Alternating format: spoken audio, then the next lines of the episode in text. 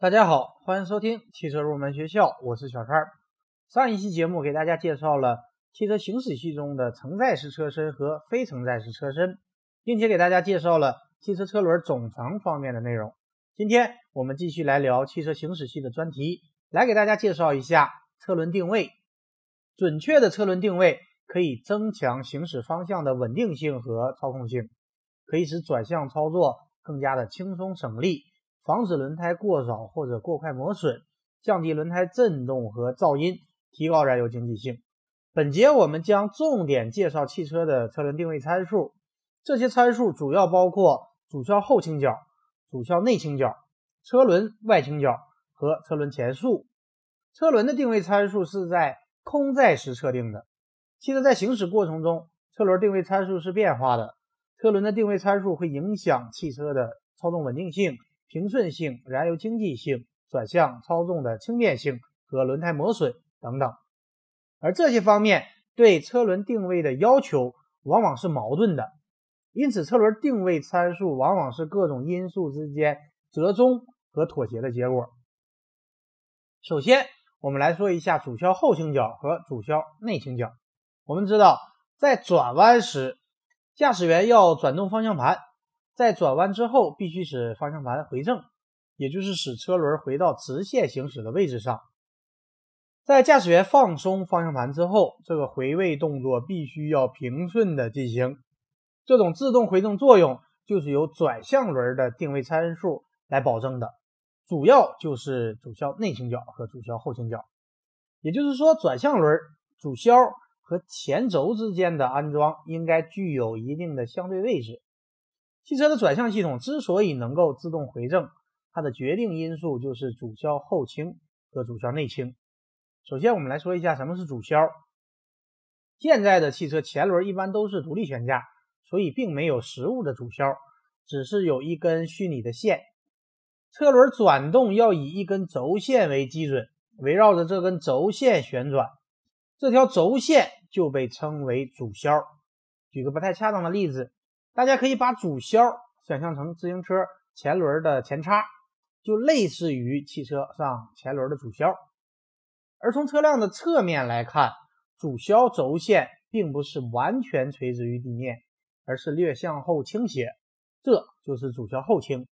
而从车辆正前方看去，车辆主销轴线与垂线也存在一定的角度，且上端略向内倾斜，这就是主销内倾。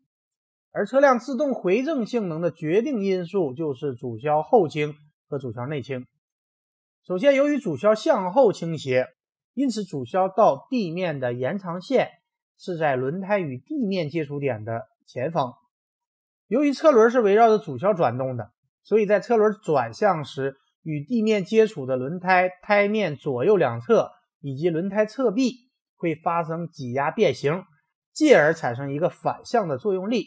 使轮胎产生自动回正的趋势，主销后倾角越大，回正作用越明显。但是相应的，主销后倾角越大，转向时转动方向盘也就越费力。所以大多数车辆主销后倾角不超过三度，这也就是主销后倾车轮回正的原理。然后我们来说一下主销内倾的回正原理。由于主销内倾的存在，在转向时。车轮的转向运动趋势是向下运动，这会将车头抬起。而当我们释放方向盘，也就是转向力消失时，车轮会在车头重力的下压作用下自动回正。主销内倾角越大，这种回正作用就越明显。但是角度过大会造成轮胎的过度磨损，所以一般这个角度通常在五到八度之间。这就是主销内倾的回正原理。那么主销后倾和主销内倾都可以使车轮自动回正，它们之间有什么区别呢？一般来讲，主销内倾的回正力和行驶速度无关，而主销后倾的回正作用则是车速越高，作用则越明显。因此，在高速行驶时，主销后倾的稳定和回正作用起主导地位，而低速行驶时，则是主销内倾的作用起主导地位。这就是两者之间的区别。除了上述主销后倾角和主销内倾角两个角度保证汽车稳定直线行驶以外，前轮的外倾角也具有定位作用。所谓的前轮外倾角，就是指前轮并不是完全垂直于地面的，而是略微向外或者向内倾斜一定的角度。我们把车轮所在平面与地面垂线的夹角就叫做车轮外倾角。如果轮胎呈现 V 字形张开时，称为正外倾；而如果轮胎呈现八字形张开时，称为负外倾。车轮负外倾早期在八度左右，而现在一般在零点五度到一点五度左右。那么早期和现在的汽车外倾角度为什么会发生这么大的变化呢？汽车又为什么要设计前轮外倾角呢？这是因为由于排水的需要，早期的路面呈拱形，为了使车轮能垂直路面，所以车轮必须外倾。但是由于现代的道路排水设施完善，路面相当平坦，传统意义上的那么大角度的车轮外倾已经没有必要。但是业内普遍认为，车轮适当的小角度外倾还是有好处的。比方说，对于一些中大型商用车而言，如果我们空车时前轮的安装正好是垂直于路面的，那么满载时车桥将因为承受变形而可能出现前轮内倾，这将加剧汽车轮胎的偏磨损。另外，路面对前轮的垂直反作用力，沿轮毂的轴向分力。将使轮毂压向轮毂外端的小轴承，加重了外端小轴承以及轮毂紧固螺母的负荷，降低了它们的使用寿命。因此，为了使轮胎磨损均匀，并且减轻轮毂外轴承的负荷，安装前轮时应使其具有一定的外倾角，防止前轮内倾。再比方说，对于轿车来讲，由于轮胎载荷不大，而采用适当的车轮负外倾。可以减小高速转向时车身的侧倾，提高过弯的性能。甚至有时候我们看到一些改装车把车轮改的非常的外八字儿。我们常说的外八字就是指负外倾角，这样的目的就是为了获得更好的弯道表现。但是不管是正外倾角还是负外倾角，都不宜过大。过大的车轮正外倾会加剧轮胎外侧的磨损。而过大的车轮负外倾会加剧轮胎内侧的磨损，这就是前轮外倾角和它的主要作用。说完了前轮外倾角，我们再来说一下前轮前束。什么是前束呢？在前轮有了外倾角以后，在滚动时就类似于滚锥，从而导致两侧前轮向外滚开。但是由于转向横拉杆和车桥的约束，使得前轮不能向外滚开。于是前轮将在地面上出现边滑边滚的现象，从而增加了轮胎的磨损。为了消除前轮外倾带来的这种不良后果，在安装前轮时，使汽车两个前轮的中心面不平行，也就是两个前轮的前边缘距离 B 小于后边缘距离 A，A 减去 B 之差就称为前轮前束。规定前边缘距离小于后边缘距离为正，反之为负。这样可以使前轮在每一个瞬间滚动方向接近于向着正前方，从而在很大程度上减轻和消除了由于前轮外倾而产生的不良后果。前轮前束可以通过改变横拉杆的长度来调整，调整时可以根据各个厂家的规定测量位置，使两轮前后距离差 a 减 b 符合规定的前数值，一般前数值为零到十二毫米。上面讲到的这些车轮定位参数，通常是针对汽车的前转向轮而言的。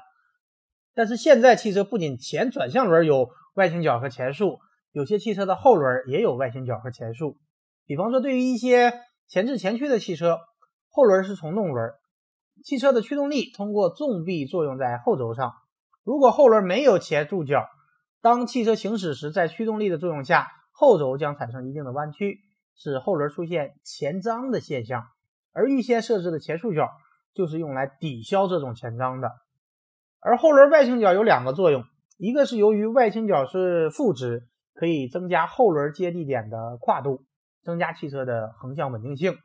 第二个作用，负外倾角可以用来抵消当高速行驶时，而且驱动力比较大时，后轮出现的前张，以减小轮胎的磨损。接下来，我们来给大家介绍一下四轮定位以及一些相关的定位参数。首先，我们来说一下哪些情况下需要做四轮定位。第一种情况，直线行驶时需要握紧方向盘，否则汽车会跑偏。第二种情况，前轮或者后轮出现了单侧磨损或者快速磨损。第三种情况，转向时方向盘太重、太轻，或者快速行驶时方向盘发抖。第四种情况，车辆发生碰撞维修事故以后。第五种情况，更换了悬架、转向以及相关配件以后。然后我们来介绍一下四轮定位相关的一些定位参数。首先，我们来说什么是推力线。推力线是指汽车后轮总前束夹角的平分线。我们可以把它简单的理解为汽车后轮的行进方向，而汽车后轮的行进方向，也就是推力线，与汽车纵向的几何中心线形成的一个夹角。这个夹角我们叫做推力角。推力线左偏时，推力角为正，反之为负。那么这个推力角是干什么的呢？实际上，推力角是一种故障状态参数。汽车行驶时，推力角会使后轮沿推力线给汽车一个纵向的偏转力矩，这会造成轮胎异常磨损、车辆跑偏，严重时将发生后轴侧滑、甩尾等情况。然后我们来说一下轴距差。两前轮中心的连线与两后轮中心的连线之间的夹角称为汽车的轴距差。轴距差也是一种故障状态参数，一般是由于车身撞击而造成的。达到一定的程度，车辆将出现跑偏，跑偏方向朝向轴距较小的一侧。除了轴距差，还有一个轮距差。左侧前后两个车轮中心的连线与右侧前后两个车轮中心的连线之间的夹角称为轮距差。然后我们再来给大家介绍一下转向前斩角，也叫转向角。汽车在转弯时，两个前轮的转向角度之差，称之为转向前斩角。通常将转向二十度的转向前斩角作为测量值，它的作用是为了在转弯时使汽车以后轴延伸线的顺时中心为圆心顺利转弯，避免侧滑引起的轮胎过度磨损。